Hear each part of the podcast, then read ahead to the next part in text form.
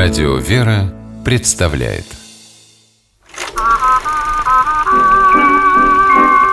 Домашний кинотеатр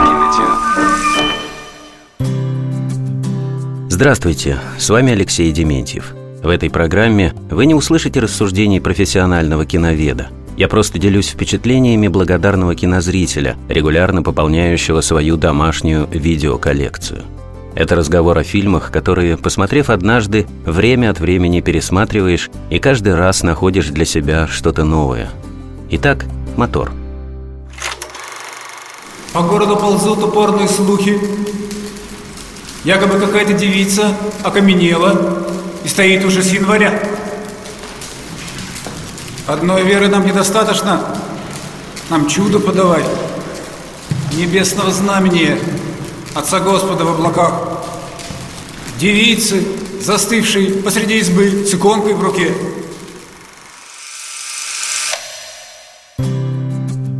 Герой фильма «Чудо» режиссера Александра Прошкина, священник Андрей, говорит о знаменитом чуде, которое многим известно как «Стояние Зои». Произошло оно в Самаре в 1956 году, в один из самых активных богоборческих периодов советской эпохи. Хрущев обещал показать по телевизору последнего папа, в храмах открывались клубы. И вот на фоне всего этого случается необъяснимое.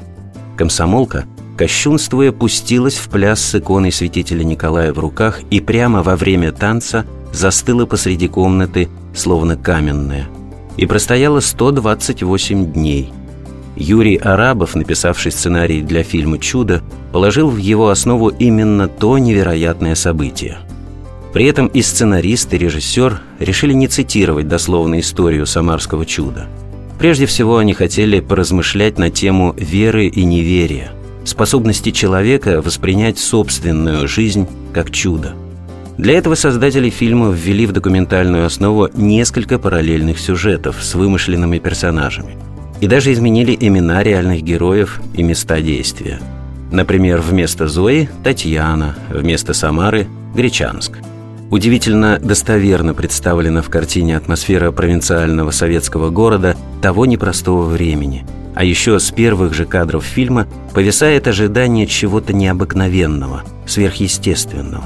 И когда чудо случается, оно ошеломляет.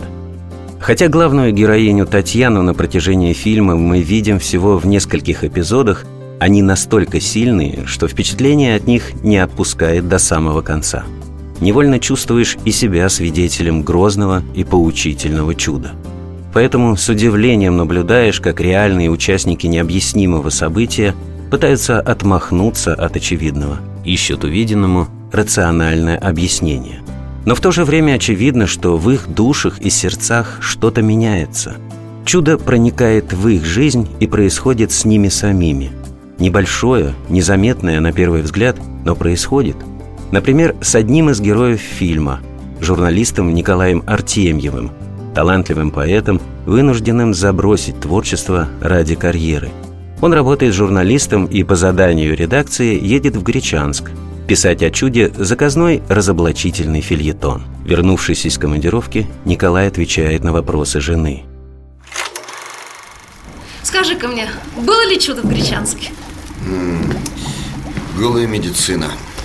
Клинический случай. По какому случаю праздник? Меня выставили. Финита ля комедия.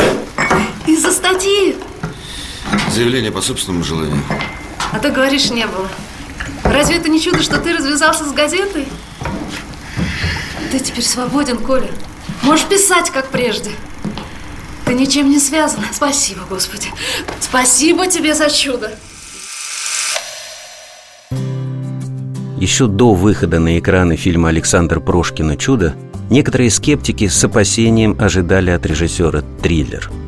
Но создатели картины показали нам глубокую притчу о том, как важно уметь увидеть чудо не только грандиозное, такое, как показанное в фильме, но и небольшое, повседневное чудо, которое происходит в жизни каждого из нас – Действительно, после просмотра картины на многие, казалось бы, незначительные вещи начинаешь смотреть другими глазами, и мир словно становится ярче. Ведь как выразил суть своего кинопроизведения сам Александр Прошкин, сказав «Пока мы способны воспринимать чудо, мы живы». С вами был Алексей Дементьев. Смотрите хорошее кино.